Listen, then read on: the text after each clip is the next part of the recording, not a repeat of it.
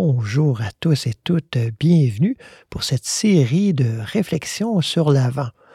Je vais, dans le meilleur des mondes, essayer de faire une petite capsule à tous les jours en lien avec une lecture pas tout à fait traditionnelle, c'est-à-dire les lectures proposées par exemple par l'Église catholique ou d'autres mouvements, mais juste y aller un, peu comme ça avec des lectures qui vont m'inspirer ces réflexions au sujet de l'Avent, de cette préparation à Noël. Alors, si vous étiez des nôtres euh, hier, vous avez pu euh, entendre, alors hier, c'est-à-dire dimanche, euh, vous avez pu entendre notre vidéo qui portait sur le sujet du premier dimanche de l'Avent, donc l'espérance, mais aussi sur l'annonce, hein, l'annonce faite à Marie, entre autres. Alors, euh, les Écritures sont remplies, peuplées d'un bout à l'autre de différentes annonces. Des annonces euh, qui, on a l'impression des fois que c'est un peu comme une fatalité. on s'attend que euh, le ciel va nous tomber sur la tête, comme les Gaulois disaient dans Astérix. Alors, c'est, c'est un petit peu comme si nous étions que de simples spectateurs passifs euh, d'une grande histoire euh, divine qui se passerait euh, devant nos yeux ou encore pire, seulement dans notre imagination. Alors, je vous propose une petite lecture, justement, vous allez voir, parlant d'imagination, une petite lecture qui, je trouve, inspirante et, interrogeante aussi, et qui est à la fois aussi une annonce. Donc, c'est dans Luc 21, euh, de 25 à 28. Alors, c'est Yeshua qui dit Il y aura des signes dans le soleil, la lune et les étoiles, et sur la terre. Une angoisse des nations qui ne sauront que faire au bruit de la mer et des flots. Les humains rendront l'âme de terreur dans l'attente de ce, qui surviendra pour la terre habitée, car les puissances des cieux seront ébranlées. Ah, vous voyez a du symbole au pouce carré là-dedans. Alors, je ne ferai pas une grande euh, description de tous les symboles, mais je vous invite d'ores et déjà à vous camper dans cette euh, vision-là euh, symbolique de, ces annonces ou de ces euh, différents récits.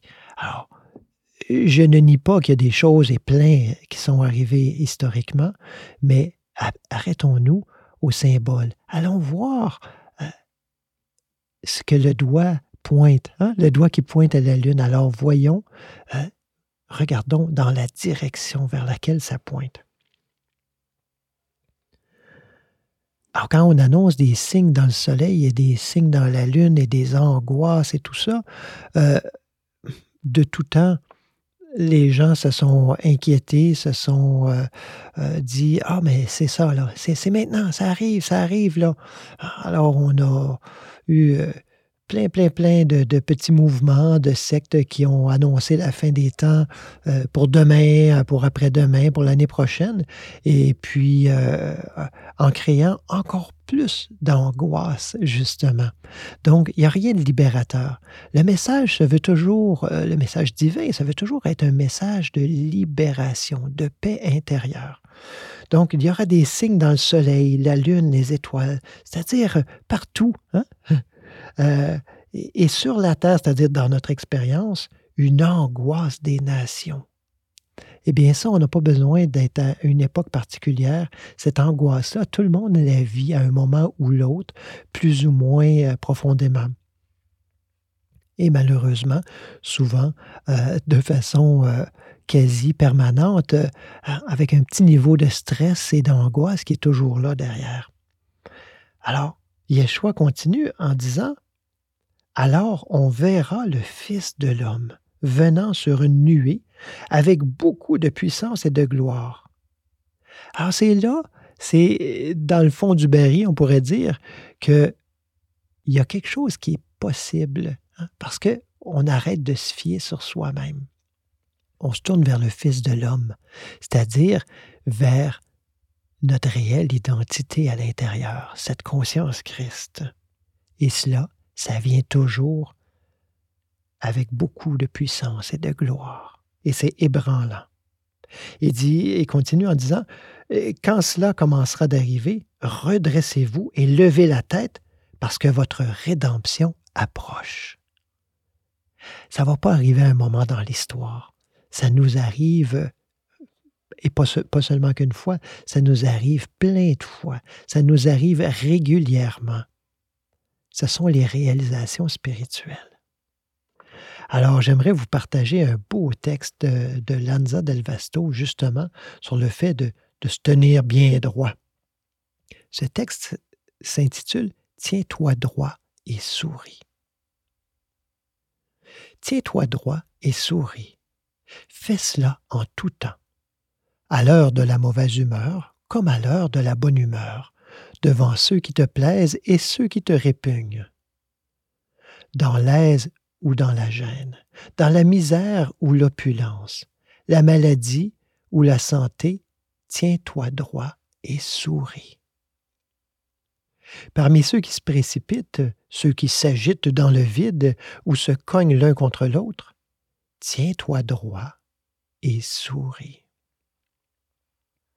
Parmi les gens qui jouent des coudes, ceux qui tendent les mains pour prendre, ou bien qui rampent et louvoient, tiens-toi droit et souris.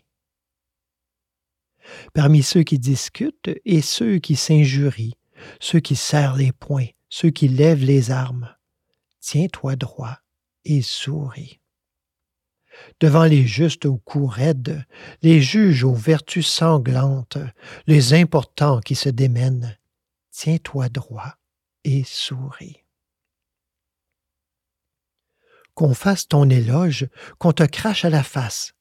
Tiens-toi droit et souris. Chez toi, parmi tes proches, tiens-toi droit et souris. Devant ta bien-aimée, tiens-toi droit et souris. Dans les jeux et les danses, tiens-toi droit et souris. Dans la veille et les jeûnes, tiens-toi droit et souris. Seul dans le haut silence, tiens-toi droit et souris. Au bord du grand voyage, même si tes yeux pleurent, tiens-toi droit et souris.